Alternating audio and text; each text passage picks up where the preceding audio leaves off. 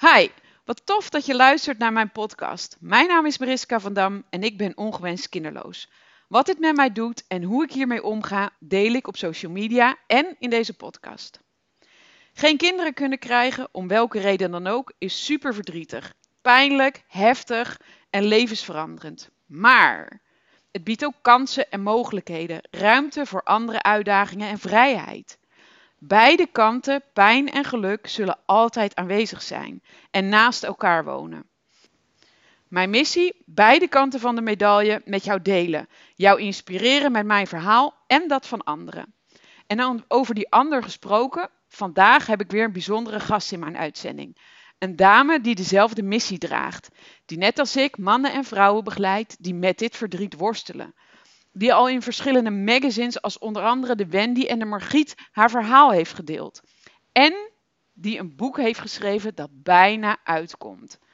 Vandaag is mijn gast Simone Signorgo. Ik weet niet of ik het eigenlijk jouw achternaam goed uitspreek, dat heb ik helemaal niet gevraagd. Maar hi Simone, welkom in deze uitzending. Hallo, Mariska. Ja, nou ja, uh, dankjewel voor uh, dat, dat, ik, uh, dat ik mocht komen, om het maar even zo te zeggen. En, en ja, wat betreft mijn naam, je mag het gewoon uitspreken zoals het is. Signorgo. Mooi. Ja. ja. ja. nou, dan gaan we dat gewoon doen. Simone, ik heb een paar of eigenlijk tien duivelse dilemma's uh, bedacht. En die, uh, ik heb jou daarover verteld dat je die uh, gaat krijgen, maar ik heb nog niet gezegd wat de dilemma's zijn. En als je er klaar voor bent, dan ga, ik ze jou, ga ik ze jou stellen. Ja, nou, laat, verras me zou ik zeggen. Oké, okay, nou, daar komt ie. Chillen in de hangmat of een dagje sauna? Chill, chillen in een hangmat. Kamperen of luxe hotel? Kamperen. Nooit meer huilen of nooit meer lachen? Jeetje. Uh, het bestaat niet. huilen en lachen horen bij elkaar. Ja, je hebt ja. geen keus? Nee. Zoet of hartig? Zoet. Studieboek lezen of boek schrijven? Oef. Ja, duivelse ja. dilemma's. Duizel. Boek schrijven. Hond of partner? Och, jeetje. Ach jee. Ik heb ze alle twee. Ja, dat wist ik. uh, jee. Je mag ja, er straks op één terugkomen hoor. kan ik niet kiezen. Okay. Lente of herfst? Um, lente. Golven of wandelen met de hond? Tjoe. Ja, als ik dan echt moet kiezen, wandelen met de hond. Vakantie of Drunense duinen? Drunense duinen. Dromen of doen? Doen. Ah, Wauw, tof. Wil je ergens op terugkomen? ja. Ja, um, allereerst um, um, partner of hond. Uh, ja, daar, daar, daar, daar is niet tussen te kiezen, weet je. Dat, is, dat, is zo, uh, dat zijn twee hele essentiële mensen, of althans mensen, een, een dier en, en, en natuurlijk een partner... die zo'n ongelooflijke belangrijke rol in mijn leven spelen... Uh, dat ik daar niet in zou willen kiezen en kan kiezen... Ik vind het belangrijk dat ze alle twee in mijn leven zijn. En met z'n drieën vormen wij uh, in dat opzicht een soort gezin, om het Ja. maar zo te zeggen. Ja. Uh, dus daar, om daarop terug te komen, dat is, ja, daar zou ik ook niet in willen kiezen. Nee. En uh, over nooit huilen en nooit lachen. Um, ik heb toevallig daar van de week um, een blog over geschreven. Ja. En ja, en huilen en lachen zitten op één resonantieveld. Weet je, je kunt, um, je kunt ontzettend veel huilen en vervolgens in een schaterlach eindigen. En omgedraaid lachen en vervolgens in huilen uitbarsten. Ja. En dat is met ongewenst kinderloosheid en ongewenst kinderloos zijn, is dat net zo. Het huilen staat je nader dan het lachen. En het volgende moment ben je aan het lachen. En denk je, waarom ben ik eigenlijk aan het lachen? Nee, ik zou moeten huilen. Ja. Um, en de reis die ik gemaakt heb, heeft ook wel aangegeven dat het huilen heeft me ook heel veel gebracht. Uh, maar het lachen ook. En die twee horen gewoon bij elkaar. Ja. Ja. Dus dat. Ja, ja. Nou, dankjewel. Dankjewel. Helemaal mee eens. Um, dromen of doen? Ja. Nou, dat is ook een lastige. Ik ben een echte doener. Uh, en tegelijkertijd ook best wel een dromer. Uh, dromen zijn heel belangrijk, zijn essentieel ook om, om ergens naartoe te kunnen leven en om te kunnen hebben. Um, maar dromen is dromen zonder doen, zullen we maar zeggen, zonder actie uiteindelijk. Ja, weet je, dan die, is, die combinatie is ook nodig. Ja. Uh, en ja, in deze tijd is juist ook heel erg fijn om uh, te kunnen dromen en ook om daar tijd voor te nemen. Uh, het is een, soms een, voor mij, als je het persoonlijk ziet, het is soms wel een valkuil om uh, ergens mee te stoppen met dromen en vooral in de actie dan te stappen. Blijf je te lang uh, dromen, bedoel je daarmee? Nee, of... ik wel dat ik de neiging heb om de dromen even opzij te zetten en dan meer in de actie te duiken. Ja. Zo van nou, ga maar doen. Ja. Ik ben, uh, ben een echte Rotterdamse, dus ik ben iemand die, die nogal van, van het doen is en van de actie. Herkenbaar, ja. ja. Niet lullen, maar poetsen. Absoluut niet lullen, maar poetsen. Daar kom ik ook echt vandaan. En dat zit ook helemaal in me. Uh, en, maar tegelijkertijd is het ook noodzakelijk om voor mijzelf, om wel stil te zitten en ook gewoon eens, nou ja, te laten zijn met wat er is. En dan te dromen over wat ik zou willen doen. Ja. Of niet zou willen doen, maar of waar, waar ik nog mensen zou willen ontmoeten. Of ja, dus dat. Mooi. En uh, als ik dan uh, gelijk zo brutaal mag vragen, wat, uh, wat is een droom van jou? Een droom van mij, dat is een reis naar Hawaii. Wow, ja. dus dat is echt nog een, dat is een droom die ik als kind al had, om dat te doen. En een van de redenen was zwemmen met wilde dolfijnen. Gaaf. Ehm, of is, maar dat, ik noem hem eigenlijk was.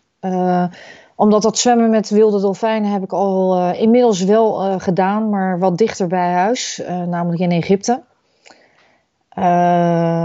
maar mijn wens is echt nog om naar Hawaii toe te gaan en daar langere tijd te zijn. Dus niet drie weken, maar ik zou daar echt minstens twee of drie maanden een keer willen vertoeven om Um, ja, om het leven daar op de verschillende eilanden ook te ervaren. En dat is, ik, dat is een droom die ik al van kinds af aan heb.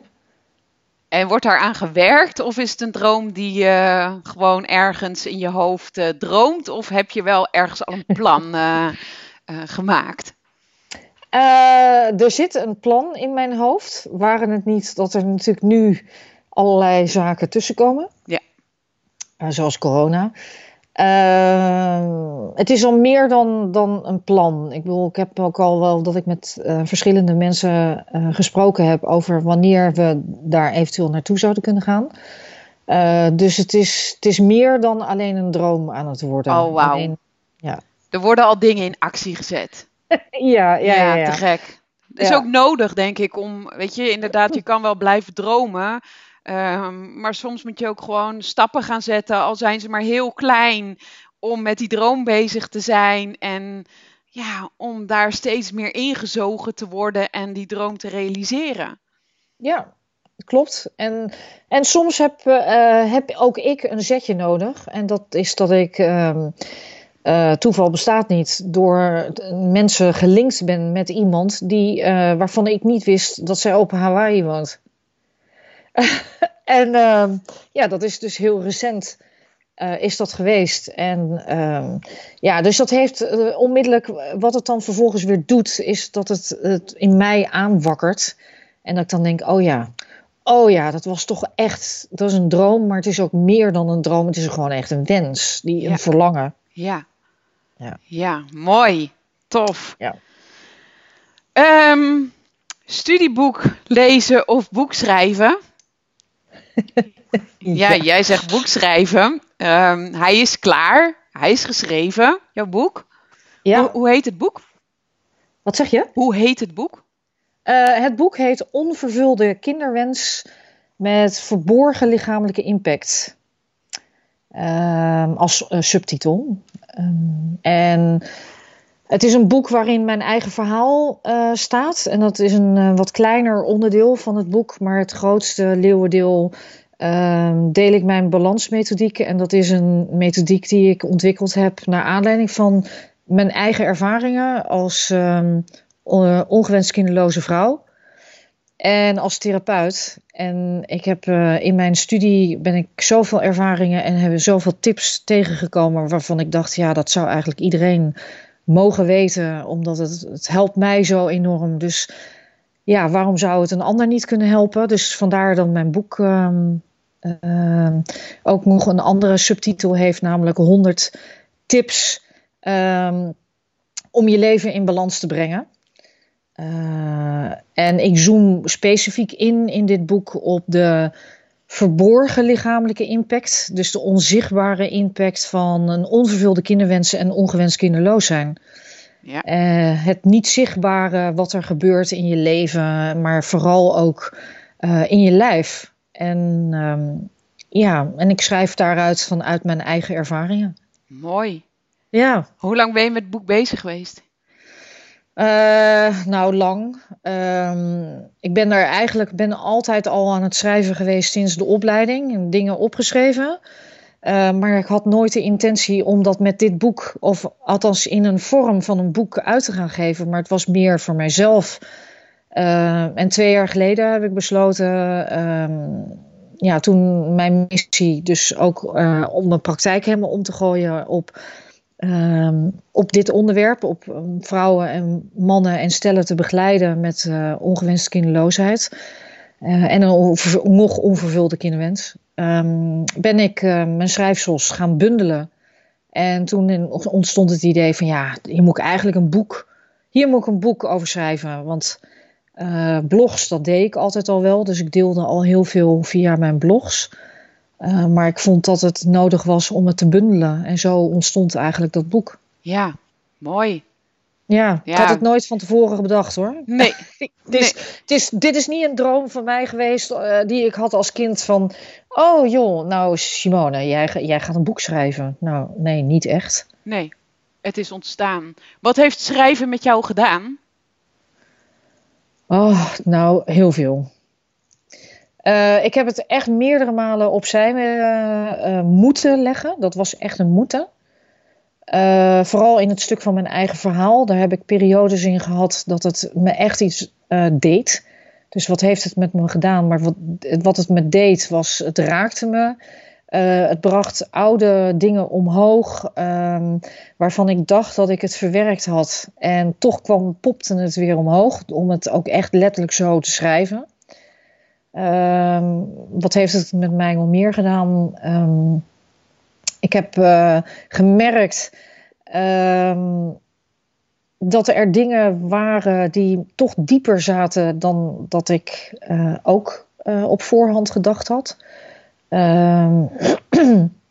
ook het zichtbaar worden met alles, dus met, althans met alles, maar met heel veel. met mijn verdriet, maar wie ik ben als mens om me zichtbaar te maken in uh, al mijn kwetsbaarheid, dat was toch ook uh, wel een drempeltje, ja. kan ik je zeggen, waardoor ik het ook opzij gelegd heb en steeds weer heb um, bekeken van god, wat ga ik wel um, vertellen en wat ga ik niet vertellen. Um, en, ik, en ik ben ook toch nog wel in een proces terechtgekomen van ja, wie zit er nou eigenlijk dan op mijn verhaal nog te wachten? Oh ja, hallo stemmetjes. Ja. ja. Er en zijn al zoveel boeken. Tussen haakjes, dat ziet mensen niet, maar tussen haakjes, ja. Ja, er zijn zoveel boeken en ook dat oude stemmetje van... Um, die ik toch jarenlang zelf ook wel gehad heb... en die ik zie ook bij, mijn, bij de mensen in de praktijk ja, ik heb mijn verhaal toch verteld en iedereen weet dat dan toch. Dan ga ik dat toch niet nog een keertje weer herhalen. Um, terwijl dat zo belangrijk is om te blijven praten, omdat de context van mijn leven verandert. Ja. maar de historie is er en er zijn geen kinderen gekomen. En, Nee. en, eh, en ik, ik stapte gewoon regelrecht bijna met het schrijven van mijn boek in die, in die valkuil weer van, ja, nou. en wie zit er dan op mijn verhaal nog Ja. te wachten? Maar wat jij Eh. zegt, je leven verandert en gaat door. En ehm, jij bent inmiddels de 50 gepasseerd. Ehm, jij komt nu weer in een ander stuk. Ja, Ook weer, die ook weer confrontaties met zich meebrengt. En het is iets wat natuurlijk niet ophoudt. Nee, het, het houdt niet op. Het, eh, het is niet meer zo dat het mijn, eh, mijn dagelijks leven beïnvloedt. Nee. Ehm, wat natuurlijk een beetje raar is, want ik heb een praktijk en eh, natuurlijk beïnvloedt me dat wel dagelijks, maar niet meer persoonlijk dat het me, dat het me raakt. In die zin dat ik daar. ehm, eh, dat ik niks meer kan, om het maar even zo te zeggen. Of dat ik daar dagelijks met mijn eigen pijn bezig ben. Maar ja, eh, mijn vriendinnen om me heen worden oma. En dat word ik niet. Ja. En dat eh, is weer een nieuwe fase. Ehm, en ook eh, de fase van corona brengt ook iets naar boven. wat altijd op de achtergrond wel aanwezig geweest, maar nu sterker wordt. En dat is samen oud worden.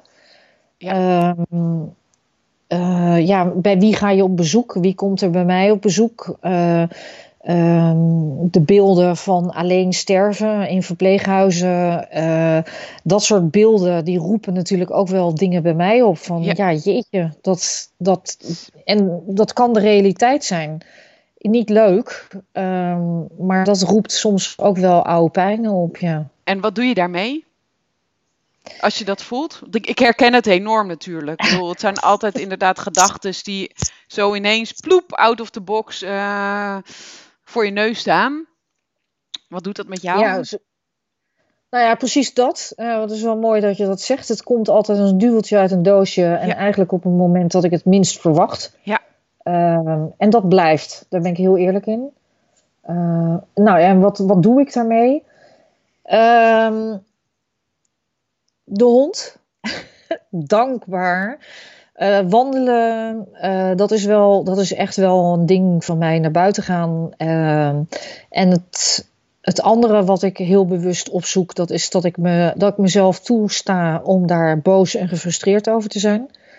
Eh, ook me toesta om het gewoon echt niet te weten. Ehm, en dat is iets wat ik me ja, bijna een soort van, ik wil niet zeggen aangeleerd heb, maar ik heb me daar wel, ik heb me, wel, ik heb me daar ehm, steeds vaker toe gezet, in, vanuit het verleden al, om het een bepaalde tijd toe te staan dat ik verdrietig ben. Ehm, en dat is minstens een half uur, drie kwartier. En dat ik eh huil, eh, boos ben of gefrustreerd eh, in een hoekje van de bank zit. En dat ik dan daarna eh, een kop thee ga zetten, naar buiten ga met de hond. En dat ik het echt van me af wil zetten door eh, of ga zetten door een keuze te maken. Oké, ik heb dit nu gedaan. Helpt het me verder? Eh, ja, het heeft me verder geholpen om te huilen en om boos te zijn. het lucht nu- even op. Het lucht op. En nu schouders eronder. Niet om het te negeren, maar ja, en verder. Ja, En om dat- er niet in te blijven hangen. Exact. En Ja. dat, is een, ehm, dat is waar ik mezelf wel in getraind heb om niet direct te zeggen: oké, eh, vanuit het Rotterdamse eh, schouders eronder, eh, niet lullen maar poetsen en hatseflats, we gaan weer aan de slag. Nee, ik sta me wel zelf eerst toe om heel verdrietig te zijn. ehm, daar iets mee te doen of iemand, ehm, die, die neiging heb ik ook wel, om dan iemand te bellen in zo'n setting, Ja. om samen te huilen. Ja. Ja, want waarom moet je het alleen doen? Hè? We zijn allemaal zo streng voor onszelf en, en we moeten het eh, alleen oplossen. En, en, en ja, weet je, wie zit er nou ook weer op mijn verhaal te wachten? Want wat zij heeft meegemaakt is toch veel erger. En dan zit je in je, in, in je eentje, zit je, terwijl het heel fijn kan zijn als je juist eens een vriendin of een zus of een ouder of iemand belt om ook even je verhaal te delen. Ja, heb ik wel moeten leren hoor. Ja. Ik wil dat, uh, dat is echt pas van de laatste paar jaren. Dat is dat ik, dat ik dan in het diepste verdriet uh, besluit, als mijn partner er bijvoorbeeld niet is, uh, om dan vervolgens iemand te bellen. Ja. Um, en dat, ja, dat, dat, dat helpt. En op sommige momenten heb ik er ook helemaal geen zin in. Dat zeg ik ook heel eerlijk. Nee, geen behoefte aan. Geen behoefte aan en dan doe ik het niet. Nee. dan is het heerlijk om om uh, die hond lekker je hondje bij je te hebben of, of hem aan de riem te hangen en naar buiten te gaan. En uh, dan is dat al voldoende. Ja, en het mooie is van honden, ze komen automatisch naar je toe als er verdriet is. Ja, absoluut. Ja, dus, dus hij voelt het wanneer, uh, wanneer ik niet goed in mijn vel zit en dan komt hij al. dus alleen, het is, ik vind het belangrijk ehm, om ook wel naar hem altijd uit te blijven spreken. Uh, hij zorgt voor mij, maar het is niet zijn taak om voor mij te zorgen. Honden pakken heel veel over. Dat is in ieder geval mijn overtuiging. Ja. En ik vind het belangrijk dat, um, dat hij mag, uh, um, en dat is hetzelfde als mijn partner, uh, ze, ze kunnen me steun geven, maar ik vind het wel heel, heel belangrijk voor mezelf. Ik heb te dealen hiermee. Ja. En het is, ik vind het een enorme uitdaging soms om daarmee om te gaan. Laat ik dat even vooropstellen. Um, dat blijft. Maar ja, het is wel aan mij om daar keuzes in te maken. Hoe ik, hoe ik daarmee omga. Ja, en hoe jij je voelt. Ja, en hoe ik mij voel inderdaad. Ja, ja en die, keu die keuze heb je natuurlijk altijd zelf. Uh, die heb je ook zelf te maken. Uh, blijf je zelf hangen in je verdriet en in je ellende en in je frustratie of je boosheid?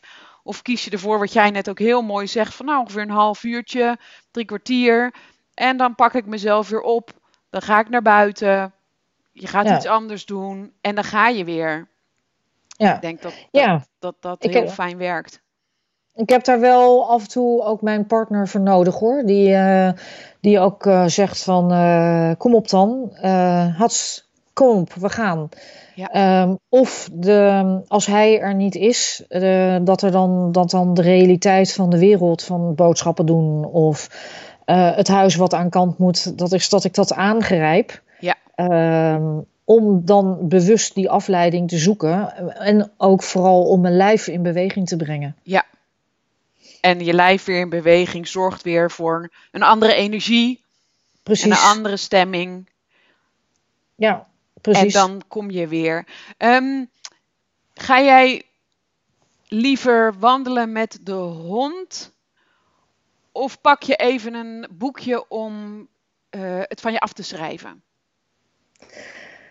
Uh, nou, dat varieert uh, eigenlijk in hoe ik me voel. Dat klinkt misschien als een. ja, dat, nou nee, het, het, gaat niet om klinken. Het, uh, het hangt heel erg vanaf. Um, de, als ik wat rustiger ben in mijn lijf, dan kan ik makkelijker schrijven. En uh, dat doe ik ook vaak meer in de avonduren, dat schrijven. Overdag heb ik eerder de neiging om, als het mooi weer is, trouwens ook als het regent om met de hond naar buiten te gaan. Um, en ja, jij vroeg daarnet uh, hond uitlaten of golven. Uh, ja, dat is toch wel echt, dat is een sport die ik al zoveel jaren uh, doe. Dat is echt een sport waarbij mijn hoofd leeg is. Dus zit ik echt vol. En dan weet ik dat, dat een lange wandeling met de hond onvoldoende gaat zijn. Dan helpt het uh, golven me echt. Ja? En, ja, ja, ja. Oh. ja. En is het ja. dan zo? Ja, ik, ik um, heb een paar keer een, een, een soort van clinic gedaan. Um, nou ja, ik werd er zo gefrustreerd van dat ik die bal niet wegkreeg, dat die stok dus wat achteraan ging. Um, is het dan dat het in. Golf is natuurlijk best wel zorgen dat je uh, relaxed bent en uh, geen frustratie hebt. Als je dan een beetje zo'n rotbui he, hebt, uh, sla je dan de eerste ballen de sloot in, zeg maar? of. Nou, nee, nee, dat. Um, Nee, dat, dat niet. Maar het is een spel. Um, het is een mentaal spel, maar het is ook heel erg een. Het is een lijfspel. Dus datgene wat. Uh, dat hoe, hoe je in je vel steekt, dat zie je terug in je spel. Ja. En in het begin kan het dan wel zijn dat, is dat ik minder goed speel. Dus dat is wel dat is wat, je, wat je aangeeft. Maar uh, zonder arrogant te zijn. Maar ik speel inmiddels zo lang en ook wel uh, best op een redelijk niveau. Dat ik, uh, dat, ik dat wel kan coördineren. maar het is, dus, het is een samenwerking tussen buiten zijn. De groene kleur van, zeg maar van, van de natuur. Prachtige omgeving. Altijd, ja. Ehm, de, de vogels die fluiten die ik hoor. Ik speel heel graag alleen. Dat is in tegenstelling tot wat veel mensen als die golven. Maar ik speel heel graag alleen. Um, en daarin ben ik dan, dan kan ik um, en mijn lijf bewegen. En de bewegingen van mijn lichaam bij het golfspel zijn ook dat je en je bekken en je, uh, en je middenrif en je, je borstkas zeg maar echt overstrekt en strekt. En daarin ontstaat gewoon veel meer stroming in mijn lijf. En dat, daar ben ik me nooit zo bewust van geweest totdat ik mijn, mijn studie lichaamsgerichte psychotherapie ben gaan doen. En dat ik me realiseerde wat voor impact het heeft als je uh, sport bedrijft. En in dit geval voor mij was dat dan golf. Uh, en wat dat deed met mij. En dat, dat daardoor dus mijn hoofd leger werd. Ja. En ik dus ook beter in mijn vel ging zitten. Ja. Ge meer gegrond, meer um, in het hier en nu, om het maar even zo te noemen. En um, ja, en dat, dat, dus het is voor mij echt veel meer dan alleen maar een spelletje. Ja, ja, absoluut. En het is echt je mindset en je gewoon weer lekker fris. Ja, ja. Ja, en dat is echt. Uh, ik had gisteren toevallig uh, met iemand over en die zei van ja, ik mis het ook op een bepaalde manier. Want het is ook, je bent er ook echt even helemaal uit. Ja. Oh, je kan daar natuurlijk nu ook niet naartoe. De golfbanen zijn ook dicht. Nee, het zijn sportclubs ook. Ja. Hè? Dus alle sportclubs ja. zijn. Uh, ja. Ja. Ja. En dat is ja, weet je, en dat. Uh, uh, het is een enorme luxe als je dat kan doen. Dat besef ik me ongelooflijk. Laat dat even vooropstellen. Maar het is uh, sporten, uh, of je nou op de hockeyclub staat, of een voetbalveld of wat dan ook. Maar het is echt een uitje. Ja. Je bent eruit en onder de andere mensen of bij andere mensen. Ook al speel ik alleen, ik kom altijd mensen tegen. Ja. en dat maakt om terug te komen ook op jouw uh, vraag ergens van ja, hoe ga je ermee om? Uh, dit is ook een manier waarop ik ermee omga. Als, het me, als het me echt hoog zit en ik kan dingen niet van me afzetten, dan werkt het ook vooral om wel te gaan golven. Dan ben ik echt een halve dag minstens onder de pannen en ook weg. Ja. En dan voel je je daarna een stuk fijner. Ja, probleem is niet opgelost. Nee. Dat, dat, uh, dat, dat, hè, dat, dat dan. Maar het is wel, uh, het verzet mijn zinnen en het geeft afleiding zonder dat ik het negeer. Ja. Ja, en het maakt inderdaad, wat je zegt, maakt natuurlijk niet uit welke sport je doet. Hè? Ik, ik denk dat het vooral belangrijk is dat je van de bank komt of uh, uit je bed en dat je lekker buiten bent. Of in een sportschool, als dat is wat jij, waar, waar je heel blij van wordt, maar dat je eruit gaat. Ja. ja, en wat het ook is, weet je. Um, ja, het kan natuurlijk ook gewoon breien of schilderen of. Knutselen, uh, wat het ook is. En ja, ik, uh, ik zeg dan ook altijd: doe wat, wat bij je past. Um, als, als schilderen bij je past, ik noem maar even zijstraat. Um, ga het ook eens buiten doen in plaats van alleen binnen. Ja. Uh, doe het eens samen met mensen in plaats van alleen. alleen. Um, nou, dat. Ja, ja. ja mooi. Ik had nog wat. Uh, um, ik heb eigenlijk nog een, een um, dilemma. Hoe ga jij door het leven? En ik, was, ik zat net ook een webinar van iemand anders te kijken en die omschreef het mooi: victim of hero. victim of hero. Ja. Uh, hoe ga ik door het leven? Ik vind dat wel lastig met deze twee woorden. Want die twee zijn ook uh, uh, wel aan elkaar gekoppeld, vind ja. ik.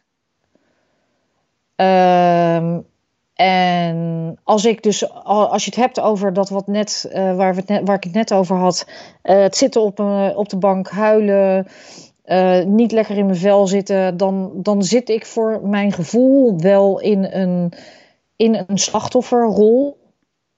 Alhoewel ik daar eigenlijk helemaal niet wil zitten, want ik wil me geen slachtoffer voelen, maar ik, door me af en toe wel gewoon slachtoffer te voelen van de omstandigheid uh, doet mij dat ook gewoon goed. Ja. Um, en het is een deel wat in mij zit. En door het weg te duwen alsof dat er niet is, dan voelt dat niet goed. Uh, de andere kant, de held, de hero, uh, die vind ik persoonlijk lastig, omdat ik mezelf niet zozeer omschrijf als een held of me een enorme held vind. Uh, ik word wel vaak door mijn omgeving als een soort heldin omschreven. Uh, door de dingen die ik ervaren heb in mijn leven. En dat ze zeggen van nou met de veerkracht waarin jij met je teleurstellingen. Niet alleen de kinderwens, maar met de teleurstellingen omgaat. En allerlei onorthodoxe beslissingen neemt in je leven en daarvoor gaat. maar dat zit meer in de reflectie dus van een, van een ander die dan mij ziet als een held. Um, ja, dat, die zie ik zelf bij mezelf niet zo. Um, en dat kan ook een, uh, misschien wel een kleine valse bescheidenheid zijn. Denk ik, ja. ja. dat. Maar ben je ook uh, niet, weet je, ik, ik, um, ben je niet een hero als je de victim mag zijn? Maar, maar als je het, je mag, ik vind het ook heel knap als je jezelf gewoon toestaat om even dat slachtoffer te zijn om je even verdrietig en kut te voelen. Uh, sorry voor mijn taalgebruik. Ik vind dat ook heel krachtig. Ja, ja dat heb ik. Dat, precies. Dank je dat je dat zo zegt. Um, maar dat is hetgene wat ik echt wel heb moeten leren. Ja. Uh, ik wilde het daar net niet hebben over mo iets moeten doen of dat je het jezelf moet trainen of zo. Het is meer dat ik met mezelf heb mogen toestaan om daarin te zakken, zullen we maar zeggen. Ja. Ook al is het verschrikkelijk om daar te zitten. Ja, maar het maakt het wel heel, het maakt het krachtig als je het jezelf toe kan staan. En ik denk dat als je het jezelf toestaat, dat je er uiteindelijk ook weer krachtiger uitkomt. Ja, en dan ben ik misschien wel weer, jullie kunnen het nu niet zien, maar wow, de hero. Ja, precies. um, Een super stoere vrouw die het maar mooi flikt. Ja, ja, en daarin zit wel een, uh, een deel bescheidenheid in mij om dat ja, zo te benoemen als kijk mij dan, als de held. Maar dat is meer, dat zegt alles over mij, over hoe ik dan eventueel kijk naar een held. Ja. Um, ja, want de helden van nu, zeg maar in deze coronatijd, uh, dat zijn ook mensen die belangeloos hun werk doen en, en eigenlijk uh, niet in de schijnwerper staan en gewoon hun werk doen. Ja. En dat, um, en dat is meer zoals ik het ook zie bij mezelf. Ja. Maar je mag jezelf wel een hero noemen. Ik denk dat we dat namelijk allemaal onszelf mogen noemen. Ja. Ja, en dat brengt me wel op iets, het is mooi dat je dat zo omschrijft. Um, ik denk dat elke man en vrouw die te maken heeft en krijgt met vruchtbaarheidsbehandelingen um, en ongewenst kinderloosheid, uh, dat zijn echt mensen die diehards, om het maar even zo te zeggen.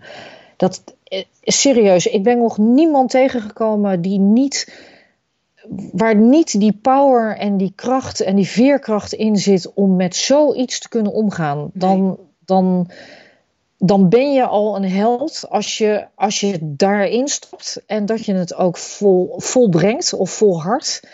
Uh, ook al volbreng je het niet met je grootste wens, maar dan, dan ja, daar spreekt uh, enorme power en kracht uit. Ja. Oh, uh, daarbij wil ik wel aan toevoegen dat ook mensen die er bewust voor kiezen om niet een traject te gaan, in te gaan, dat vind ik ook al mega krachtig. Ja. Dat klopt. Er is geen goed of fout. Ga je wel een traject in of niet een traject in. Maar als je er gewoon met dit hele feit te maken hebt man, dan heb je wel wat uh, ja, te doorleven in je leven, zeg maar. Ja, en daarin uh, staan slachtoffer en of victim hero, zeg maar, staan wel echt bij elkaar, naast elkaar. Um, en uh, ja, zoals jij ook, zoals je aangeeft, hè, zoals ik je hoor zeggen over keuzes maken. Uh, elke keuze die je in welk traject dan ook, waar dan ook, of je voor een traject staat, er niet instapt, wel instapt, um, na trajecten kiest voor, voor andere kanten, zeg maar, zoals adoptie. Weet je, elke keuze, het, is, uh, het zijn levensbepalende keuzes. En ik vind het, de, de, daar ga je niet over één nacht ijs. En dat daar slachtoffer en, en held delen in zitten. Uh, beide kanten zijn er, want het is niet mis. Nee, ik heb er laatst een blog over geschreven. En en. Het is, het is continu en en. Ja. Ja, het is ja. en, je bent, en je bent de held en je bent het slachtoffer. En um, uh, je hebt verdriet en je hebt, bent blij. En je bent dankbaar voor hetgeen wat je wel hebt. En je bent verdrietig om hetgeen dat je niet hebt. En je bent jaloers omdat uh, je broer of zuster een kindje hebt gekregen. En je bent blij voor hun en voor jezelf dat je tante bent geworden. Het is, het, allebei komt continu terug. Ja, en er komt nog een andere N bij. En de twijfel blijft. En het grote onweten. Uh, en het verlangen blijft. Uh, dat verandert niet. waardoor je weer de twijfel krijgt: heb ik de juiste keuze gemaakt? Uh, het houdt gewoon niet op. Nee. En dat, dat klopt. En dat, is, en, dat, en dat maakt het soms wel eens moeilijk. Uh, zeker als je nog in de fase bent van keuzes maken. Um... Ja. Ja, en, en het is, uh, er komt weer dat en ook. Ja. Um, het zijn ook vragen en dingen die heel lang blijven sluimeren. Um, uh, om terug te haken op datgene wat ik je net hoorde zeggen en vragen ook aan mij over, ja, je bent de 50 gepasseerd. Ik ben nu sinds twee jaar pas in de overgang. Uh, en een van de, over dat verlangen of de, hè, het idee van, van een, een, een kind.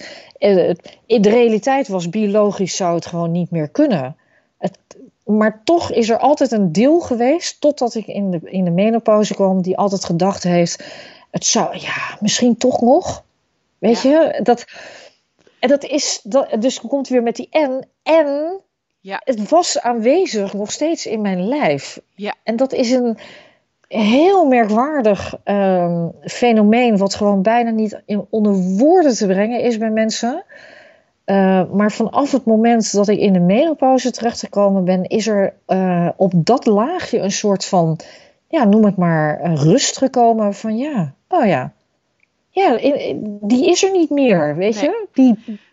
Ik vind het, eh, eh, um, ja, ik haak er wel op aan, want ik word volgende over twee weken 40. En ik had voor mezelf al heel lang geleden bedacht van, als het niet uh, lukt, dan is het bij 40 klaar. Ik, ja. Weet je, dat heb ik gewoon bedacht. Dat heb ik ooit gewoon. Uh, en natuurlijk kan je tegenwoordig veel langer door. En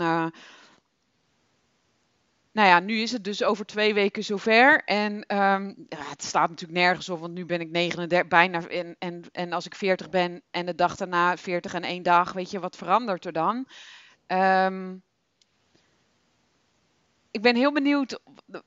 Het rommelt een beetje in me. Aan de ene kant denk ik feestje, ook al kan je geen feestje geven, maar toch feestje. Aan de andere kant denk ik, oh jeetje, ja, dat is die 40. En aan de andere kant denk ik, ja, maar inderdaad, 40, dan kan het misschien nog wel een beetje. En aan de andere kant heb, je ook heel, heb ik heel sterk de behoefte. Het is ook goed als het klaar is. Ja. Ik, zou, ik zou nog niet in de overgang willen zijn. Dat zou ik ook wel weer af willen, uh, af willen sluiten. Maar aan de andere kant kan, heb ik ook heel sterk het gevoel van... Oh, het zou ook oké zijn als het nu goed is. Als het niet meer kan. Ja, nou die herken ik. Um, maar als ik dan moet wachten tot 50, tot mijn overgang inzet, wow, moet ik dan nog weer 10 jaar met die, met die kronkels in mijn hoofd lopen van, ja, gaan we toch nog iets doen? Of zou het toch nog kunnen? Of uh, soms heb ik ook bijna wel ik wil niet meer aan de pil, ik wil niet meer die hormoontroep in mijn lijf. Maar soms denk ik wel van ja, zullen we dan voor kijken of een andere oplossing, dat het ook gewoon niet meer kan. Het lijkt me ook rust geven. Maar aan de andere kant natuurlijk ook super spannend, want dan, dan is het ook definitief klaar. Ik kan me ook voorstellen dat de overgang een mooi moment is. Dat het ook, ja, weet je, dan, dan is het zo. Ja, ja, en, en ik heb ook eerder die ervaring al wel gehad, omdat ik met mijn ex-partner besloten heb om te stoppen met behandelingen. Ja. En uh, dus ik heb ook aan de andere kant gestaan, dat is dat ik de opluchting, zeg maar, waar, wat ik jou hoor zeggen, um, ja, die heb ik ook ervaren. En tegelijkertijd um, bleef dus ook die vraag, die twijfel, dat grote niet weten. Ja. Uh, en heb ik de juiste keuze gemaakt? Had ik niet. Dat was toch iets wat wel op de achtergrond steeds nog bleef. Ja. Um, bij, bij, bij, jou was het ook. Um, eigenlijk zonder hulp zou het ook niet lukken. Sowieso niet lukken. Bijna niet, nee. Bijna niet. Uh, bij ons is er geen reden. Wij, wij weten het niet waarom het niet lukt dat maakt ook van ja, het kan dus nog steeds. Zou het dan deze. Die gedachten heb ik al lang niet meer. Die gedachten die zijn, die, die, die zijn al lang vervlogen. Dat ik die hoop iedere maand nog heb. Gelukkig. Want er zou je helemaal knettergek van worden, denk ik. Um, maar dat maakt het ook zo dat je. Ja, wij hebben ook een paar jaar geleden echt de beslissing gemaakt van nou, behandelingen, daar zijn we klaar mee. Maar ja, inderdaad, je, je hebt soms nog momenten, zijn we op vakantie of zo, dat je denkt, zouden we toch misschien nog een poging gaan wagen. En dan kom ik thuis en denk ik, alsjeblieft niet. Niet weer die Polonaise aan mijn lijf. Niet weer die hormonen in mijn lijf. Niet weer die troep, die hoop, hoop, hoop, hoop. En dan die teleurstelling. Daar ben ik zo klaar mee. Dus dat, dat is voor mij echt wel dat ik dat niet meer wil. En daar kan ik me gelukkig ook al een aantal jaren wel helemaal in vinden. Dus die twijfel voel ik niet meer. Maar ja, kan me wel voorstellen dat de mensen daar heel erg mee worstelen. Van ja, wanneer is het genoeg geweest? En ja, ga ik me focussen op dat wat er wel is? Ja, en dat heeft, uh, dat heeft bij iedereen een eigen tijdsbeloop nodig. En ook uh, hangt dat enorm af van wat je natuurlijk ervaart, wat je ervaren hebt. En ook uh, hoe het is om voor je, zeg maar, met de teleurstellingen om te kunnen gaan. Ja. Ehm, en ook uh, heel praktisch gezien, even ten aanzien zoals van mijn situatie, het was ook een hele, hele kleine kans om op een natuurlijke manier zwanger te kunnen worden. En uiteindelijk bij IVF kwam er uit dat is dat wij geen enkele bevruchting hadden.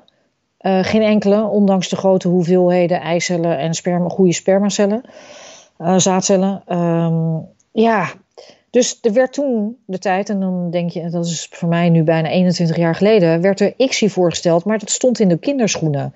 Ja. En daar hebben wij toen besluiten opgenomen, die als ik nu mijzelf in dit tijdperk zou plaatsen, met de kennis van nu, uh, dan had ik waarschijnlijk ja gezegd. Ja. Maar dat is allemaal achteraf kijken. Ja, uh, ja de koe in de kont. Hè? Ja, maar dat, maar dat blijft het dat blijft ook wel. Dat Toen blijft... stond het in de kinderschoenen. Bij mij is het denk ik. Even denken. Nou, een jaar of ik weet eigenlijk niet. Een jaar of acht geleden dat ik de laatste IVF-poging heb gedaan. En dat ik ook nu denk, ja, weet je, in acht jaar tijd, oké, er is nog steeds inderdaad IUI, IVF en ICSI. Maar ook daarin zijn ze gegroeid en zijn er waarschijnlijk nieuwe ontwikkelingen of nieuwe hormonen of nieuwe, nieuwe dingen die ze kunnen doen, ja, zou ik dan toch nog? Ja. Ja, en dat is, dat is wel belangrijk. Kijk, als het twijfel is, zeg ik altijd, is het goed om daar wel nader naar te kijken, naar de twijfel. Dus het gaat niet om dat je per se dan toewerkt naar een uitkomst, maar dat, je, uh, dat ik um, kijk naar of dat je samen kijkt naar wat maakt dat je twijfelt. Ja. En, uh, en dat is soms, soms goed om dan die berg van twijfel, zoals ik dat vaak noem, om die berg van twijfel gewoon eens uit elkaar te trekken en te kijken van uh, wat zorgt ervoor dat er twijfel is en blijft. En uh, of we elke rotsblokje waar de berg uit bestaat, is kunnen keren en kunnen kijken van wat zit daar dan onder. Ja. En dan uh, kan het zijn dat het twee kanten op gaat. En dus dat je, dat je tot de conclusie komt vanuit rust. Van hé, hey, wacht even, nee, dit is toch de passende keuze voor mij. Ik ga echt stoppen met behandelingen en het doet me pijn en ik laat het toe dat het pijn doet. Of, je, of iemand komt erachter, nee, maar dit is toch echt nog wat ik een poging waard vind. En daar kan ik dan ook heel mijn ziel en zaligheid weer instoppen om het wel te doen. Ja. En dan zijn alle twee de keuzes zijn helemaal oké. Precies, die zijn goed, die zijn doordacht, die zijn onderzocht. Ja. ja. Alleen die twijfel, kijk, twijfel is bijna ziekmakend. Ja. Uh, twijfel laat je uh, beheerst je hele leven. Weet je, dat dan, je staat ermee op, je gaat ermee naar bed. En, uh, en twijfel zorgt ook voor dat je als het ware met je lijf vast gaat zitten. En dat, ja, dan, dan is het belangrijk om uh, om die twijfel aan te durven kijken van maar wat zit er nou echt onder en waar ben je bang voor, waar zie je tegenop, um, maar wees dus ook eens eerlijk, wat wil je echt niet meer? Ja. Nou, en als je dat dan als een soort, ja, ik noem dat dan vaak een optelsom, dan kan je gewoon zet het eens links en zet het eens rechts. Hè, wat jij daarnet vroeg, van ga je dan schrijven? Nou, dat soort dingen schrijf ik dan.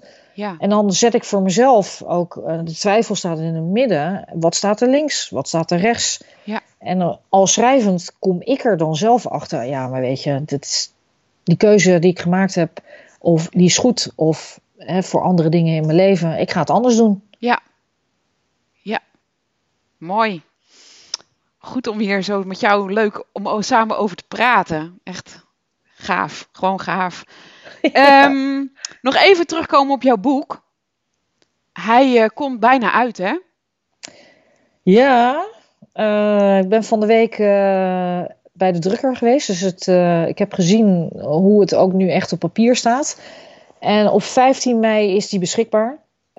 hoe gek het ook klinkt, maar het voelt ook wel echt wel als een geboorte voor mij. Voor, van iets wat ik in het leven zet. En um, ja, ik hoop, dat is ik hoop van ganse harte, echt, dat is mijn hart die spreekt, dat ik met de tips en de ervaringen die ik daarin uh, in deel, dat ik daar anderen uh, mee kan steunen. En, uh, en niet alleen degene, de betrokkenen, um, maar ook dierbare collega's zoals jij, Mariska. Ja. echt, weet je, het is geschreven voor iedereen. Het is niet het is ook voor iemand die, uh, die bij wijze van spreken een omstander is en die, uh, ja, die daar meer over uh, zou willen weten. Um, en ja. dat draagt, ja, het draagt bij tot de missie die jij ook hebt. Juist, het, precies. Deze podcast is niet alleen maar voor mensen die ongewenst kinderloos zijn. Juist ook voor degenen die er omheen staan en zich ja, daar meer in willen verdiepen en willen weten wat het met iemand doet. En daardoor elkaar kan, om elkaar te kunnen steunen. En ja. mooi dat jij daar ook zo je boek hebt geschreven. Ja, en ik vind het uh, ongelooflijk mooi zoals jij uh, die podcast nu ook neerzet. Uh, draagt dat een warm hart toe, want ja, daar, er kan niet genoeg over gesproken worden in de openbaarheid. Nee. En wie dat doet, het maakt niet uit. Um, en in welke mensen... vorm? Nee, en het is een onderwerp wat zo um, helaas nog in een verborgenheid achter deuren zit.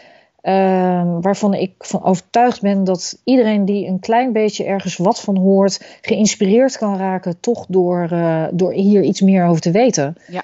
En uh, ja, dat vind ik ook mooi dat, is, dat jij dit doet. Ja, dankjewel. Ik eh, ga zeker even een linkje naar jouw website met het, met het boek. Uh, zal ik onder deze podcast zetten, zodat mensen die geïnteresseerd zijn ook het boek kunnen bestellen bij jou.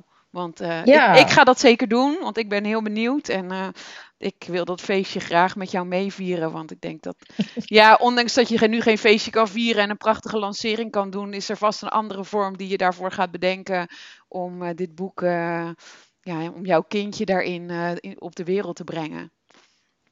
Ja, uh, helaas kan de boekpresentatie niet doorgaan. Nee. En daar had ik, uh, dat had ik groots willen aanpakken om het ook echt zichtbaar te maken in de wereld. Ja. Ehm, het is niet anders. En ja, super bedankt dat je, dat je die links eronder wil zetten. Ehm, mensen krijgen er ook een toegang toe tot een online omgeving waar ik 22 video's van inzet, waar ik oefeningen uh, voor doe. Dus dan hoor je niet alleen mijn stem zoals je nu hoort, maar dan zie je me ook.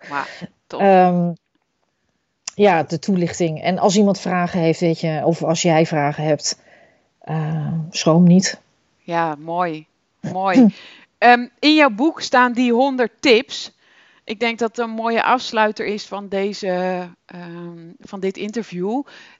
Kan je één tip, de gouden tip, heb je een gouden tip die je wilt delen? Ah, gouden tip. Um, het zijn natuurlijk honderd gouden tips, maar. Ja, nou de, de, gouden, de gouden tip, uh, en dat zou je niet raar in de oren klinken als lichaamstherapeut. Breng je lijf in beweging. Alsjeblieft.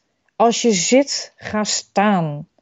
Als je staat, ga bewegen. Echt serieus. Um, dat is in alles. Uh, zitten je kaken op slot, ga je kaken bewegen. Merk je dat, er, dat, je, uh, dat je je vuisten uh, op spanning zet. ontspan ze. Weet je, het gaat om constant om de lichamelijke tegenbeweging. Die is zo ontzettend belangrijk.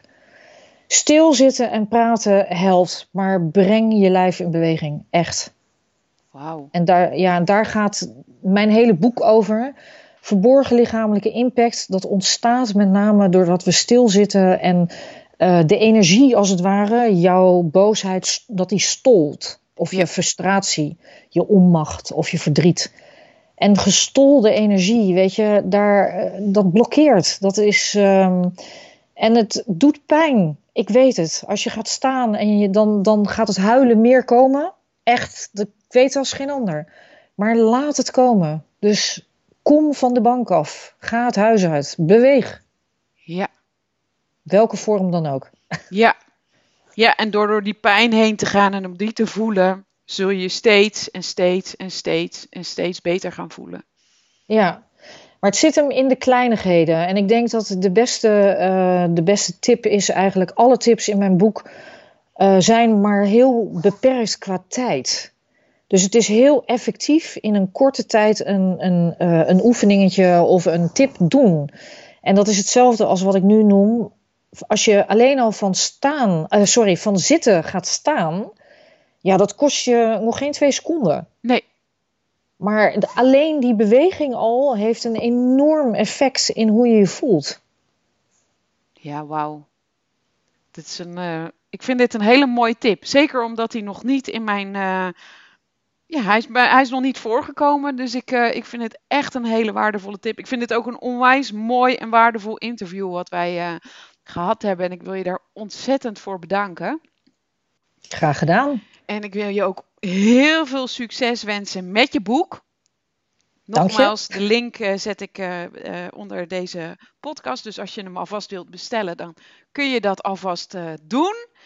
Um, want nogmaals, mijn missie is het om dit onderwerp bespreekbaar te maken. Dus ja, met alle liefde en plezier wil ik dat ook uh, doen door het delen van jouw boek. En um, dus heb je daar vragen over aan Simone, dan uh, zoek haar even op, Simone Signoro. Je hebt een prachtige website waar mensen jou kunnen vinden. Ja. En waar ze het boek kunnen bestellen. En um, ja, dankjewel.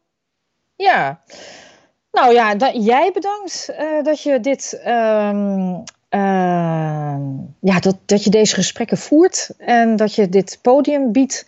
En dat er nog maar een hoop mensen uh, misschien ook geïnspireerd raken door dit gesprek om ook hun verhaal met jou te delen. Ja, dat, dat hoop ik van ganse harte. Dat hoop ik ook. Dat zou ik heel tof vinden. Dus als je luistert en je denkt, ik wil mijn verhaal ook delen, stuur dan even een mailtje naar info.mariskavandam.nl. Uh, eh, nee, niet .nl, .com. info.mariskavandam.com. En wie weet ben jij dan de volgende die uh, in deze uitzending zit en uh, waarmee we weer een prachtig gesprek kunnen voeren. Simone, echt nogmaals, dank je wel. En um, ik kijk uit naar je boek. En ik kijk er ook naar uit om je een keer live te ontmoeten. Dat zou ik echt heel tof vinden. Om een keer live uh, met elkaar te spreken. Um, ik wil alle luisteraars bedanken dat jullie geluisterd hebben naar deze podcast. Uh, ik zou het leuk vinden als je deelt. Uh, laat even een berichtje achter op Instagram bijvoorbeeld. Mijn naam is Van Dam Mariska. Um, of jouw naam is Simone streepje Seniorgo. Seniorgo. ja, op, op, op, Instagram is ongewenst kinderloos.nl. Oké. En je, dus, dat is ook mijn website, ongewenstkinderloos.nl. En dit is op Instagram. Um, en verder zie je mij inderdaad op Facebook onder uh, Simone Signorgo. Ja, te gek. Superleuk. Deel dit vooral, zodat wij samen met elkaar uh, onze missie verder kunnen verspreiden. En uh, dankjewel voor het luisteren en tot de volgende keer. Doeg!